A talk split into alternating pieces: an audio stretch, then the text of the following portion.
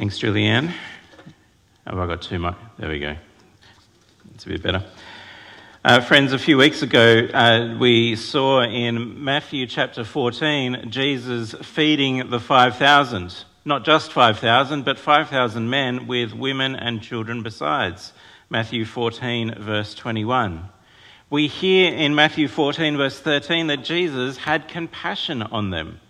He was moved in his uh, physically, the gut wrenching compassion to pour out on these people that which they needed. He healed their sick, and with five loaves and two fish, verse 17, they ate and were satisfied. Chapter 14, verse 20. Five loaves, two fish, and yet 12 baskets of leftovers were collected. Far more than what they started with was collected at the end. And here, Matthew chapter 15, verse 32 again. Jesus had compassion on the crowd. Having healed their lame, the blind, the crippled, and the mute, verse 29 to 31, with seven loaves and a few small fish, as you see there in verse 34, they ate and were satisfied. And this time, seven baskets were collected, far more than what they started with a superabundance, an overflow of food. This time it was 4,000 men, verse 38, with women and children besides. Our Lord, our Christ, has compassion upon his people. While Matthew doesn't make it explicit here in this chapter, presumably the 4,000 that he's feeding here has a large mix of the nations within it. He's just come from the region of Tyre and Sidon, and he's returning back to the Sea of Galilee, where parts of the Sea of Galilee had many uh, of the nations uh, living there. And the other Gospels make it a bit clearer that here he is most likely feeding more than just Jews, but the nations also, as a prelude, as we saw last week, to the gospel going out to all nations. Jesus has compassion and he does what only God can do. We remember the stories back in the Old Testament, particularly the giving of manna from heaven, the people in the wilderness needing food, and God provides what they need. And more than what they need. This shepherd of Israel, making them sit down in green pastures, provides a superabundance, finishing with more than what they started with. These are the deeds of the Messiah, of the Christ God's anointed king at doing only that which God can do. Unless we're in doubt about this person that we're seeing. And in next week's passage, we're going to be confronted with the question for us to deal once again, or perhaps for the first time, with who it is we think Jesus is. Here again, we see Matthew remind us not explicitly, but gently, using Old Testament language, Old Testament ideas, to bring us to a knowledge that this one is God's anointed king.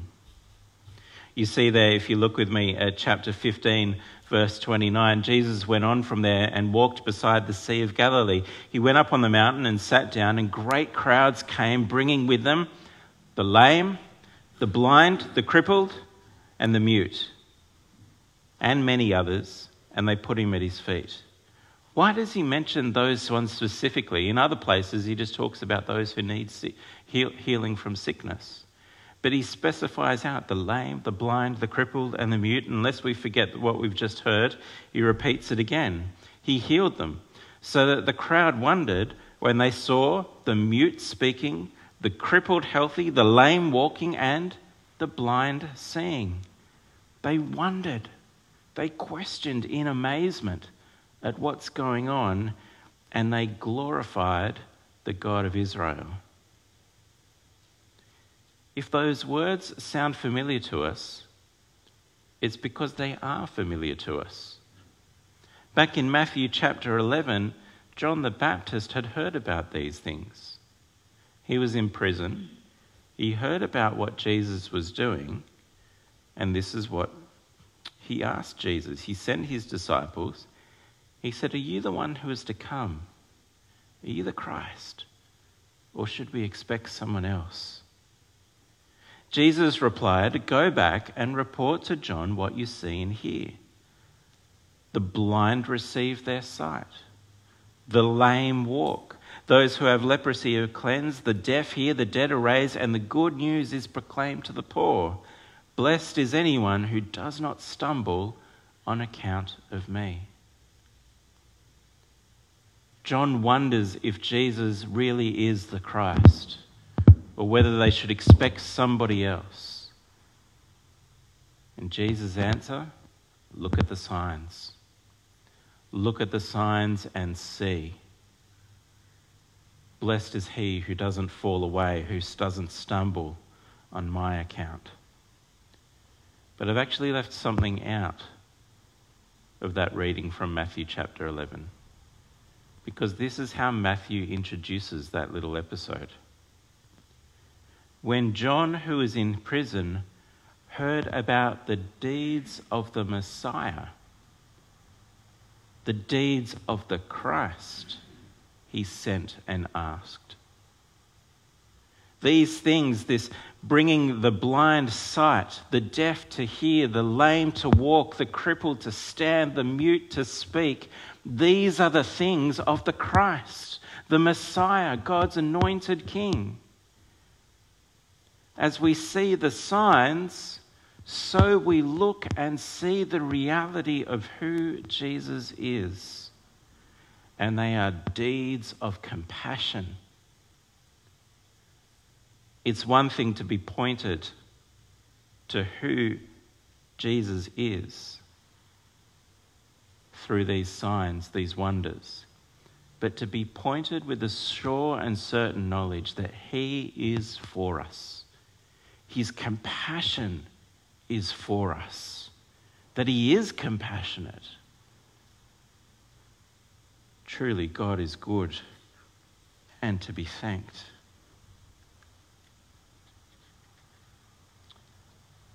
So many signs so many wonders. Chapter 16, verse 1. The Pharisees and the Sadducees came to test him and they asked him to show them a sign from heaven. What? Do you feel the disjunction?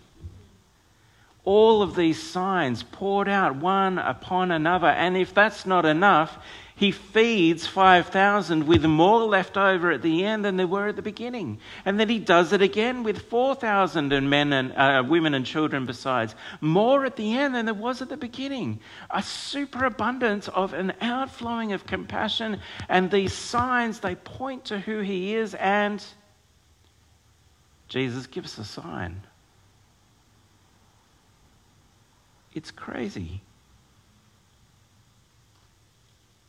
They put God to the test. No matter what God gives them, they demand more. It's not enough. As Jesus has already put it earlier on in, uh, in this gospel, they come, uh, he comes, or John the Baptist came fasting, and the, the Pharisees, the Sadducees, their response is, well, he's got a demon. Jesus doesn't come fasting, and they say, well, he's a glutton friend of tax collectors and sinners. No matter what God does, they are determined not to see it. This willful blindness. They are so knowledgeable about other things, but when it comes to God, they're destitute, spiritually impoverished. Jesus uses uh, their, their knowledge in other areas by referencing uh, the idea of sky at night uh, Emma introduced me uh, to the modern version of this, but I always get it wrong. Um, what is it? Uh, red, Red Sky at Night, Shepherd's Delight, is that it? Or Sailor's Delight? And then uh, red sky, dawning, shepherd's morning. Uh, it actually works if you live with the sea on, I think it's, it's on, the, on the west. So it doesn't work so much in Sydney, but it works a lot better in Perth, uh, I'm told. Um, uh, and similarly here on the Mediterranean. They can see the signs in the sky and know how to interpret things in the secular, in the mundane. And yet, when it comes to spiritual matters, they have nothing. To use another uh, phrase that we saw last week and has been picked up in our uh, cultural vocabulary, they are the blind leading the blind. Leaders who will just lead you into a pit and fall into it. And yet, these are the people that seemingly had wisdom. They seemingly were persuasive and had appeal. They were the religious people. They were the seemingly godly people, and yet, when it came to actually coming before their God, blind, and they demanded signs. And Jesus refuses to give them any more other than the sign of Jonah. That is, the one who for three days and three nights was in the belly of the whale and resurrected, if you like, as he spat back on dry land. So much evidence, and yet a blindness. The disciples get into the boat with Jesus, but they've forgotten to bring bread. If you want an argument for there being humour in the Bible, I reckon this passage is one of them. Jesus could have said anything at that point. He could have just said, Beware of the teaching of the Pharisees and the Sadducees. Nope. Beware the leaven of the Pharisees and the Sadducees. He knew that they were talking about bread, and he uses a bread metaphor to warn them of something else. And it's like children in the back seat after they've been reprimanded. You know what they do? They uh, continue the argument, thinking that it's behind undercover, and you know they're nudging one another, and it's because we brought no bread. And we don't know what they said, but you can imagine the situation, can't you?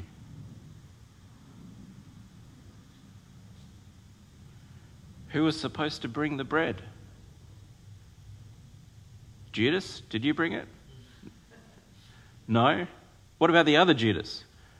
Well, I thought I was supposed to sell it, and I pocketed the money. Matthew can tell you he counted it before I pocketed it. Or maybe James and John were supposed to bring it. No, they're too busy having a burping competition, the sons of thunder that they are. Well, what about well, Peter? We should have brought bread.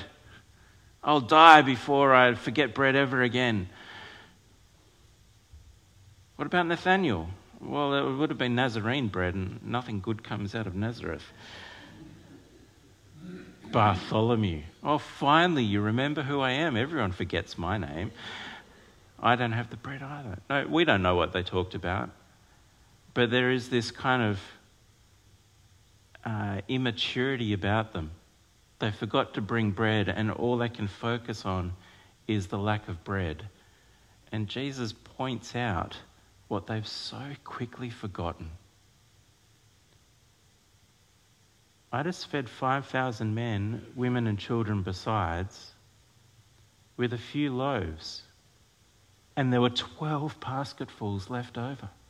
I just fed 4,000 men, women, and children besides, and there were seven baskets left over. So much more. Why are you concerned about bread? Why are you concerned about food? I have compassion on you. I can provide those things. And it reminds us of earlier in the gospel, doesn't it? Don't be anxious about tomorrow. Don't be anxious about what you're going to eat and drink, what you're going to wear. God knows that you need those things and is able to provide them. Rather, seek the kingdom and so Jesus reminds them here to not be like the Pharisees and the Sadducees, Don't get hung up on bread. Don't get hung up on food and drink and what you're going to wear and the day to day necessities of life. God knows you need them. Trust Him to provide. Concern yourself with the weightier matters. Beware of the leaven of the Pharisees and Sadducees. Chapter 16, verse 12, they understood that he didn't tell them to beware the leaven of bread, but of the teaching of the Pharisees and Sadducees. Brothers and sisters, God knows what you need. For us personally, this has been a year where we've been thrust back on these truths as a family that God knows what we need. And even in the last week, He's begun to provide some answers to that. Towards the end of this year, uh, our um, personal circumstances will change, and our ability to feed the family and clothe the family and send them to school and a place to live and all those things will change. It's been a long year of waiting for what God is going to do in answer to that. The prayer of everybody back in March and April when we first left Watson's Bay was we pray that God would answer that quickly. Well, it hasn't been quick in our perspective, and we still don't have an answer. And it's been hard.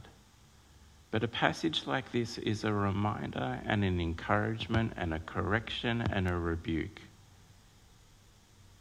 God knows what we need. Don't be concerned about the bread. Be concerned for his kingdom. And in that respect, be on guard. You may be feeling similarly livelihood at stake in this era of coronavirus. Questions about the future, about health, about what's next, not just in family life, but in church life, in the communities in which you exist. God knows what you need. He can and will provide we concern ourselves with other things. And the particular warning in this passage is to be on our guard against the things that the Pharisees and the Sadducees do. What in this passage do they do? They test God, they demand things of God. Can I encourage you, brothers and sisters, to take stock of your prayer life, not just privately, but also corporately? in your Bible study groups when you meet one on one because it can spread like yeast through the dough. And we can become blind to what we're doing towards our God. In our prayer life, we must always refrain from putting conditions on our prayers. I praise you, God, but. Thank you, God, but. I will do this, God, if you do this for me. Please answer this prayer, God, and then I will really know. No, we bring our requests to God, but we don't put conditions on it, demands on it. We are but His humble servants, His children, and we trust Him to have the compassion that He so abundantly shows. But we don't put conditions upon Him test him to prove his love towards us. He's already shown it. Brothers and sisters, as we see a passage like this, we are reminded of the compassion of our God and we give thanks for his goodness. And we know that his steadfast love endures forever. He will look after us about bread. But we concern ourselves with the kingdom and be on our guard against things that will take us away from the kingdom. producing hardness of heart and demanding things of God. Brothers and sisters, hear and give thanks that Jesus has compassion upon you and upon me. Let me lead us in prayer. We give thanks to you, our Lord and God, because you are good. Your steadfast love endures forever. We thank you for the abundant display of Jesus' compassion, feeding the 5,000 and then the 4,000, healing the lame, the crippled, healing the mute, the deaf, the blind. Father, we pray that we would have such confidence in Him about our day to day needs that we would trust you completely. To not be fatalistic, but also at the same time to trust that you know how to look after us. And we pray that instead we would concern ourselves with the things that you give us to be concerned about your kingdom, its righteousness, and the spread of that kingdom in this world. And we pray these things in Jesus' name. Amen.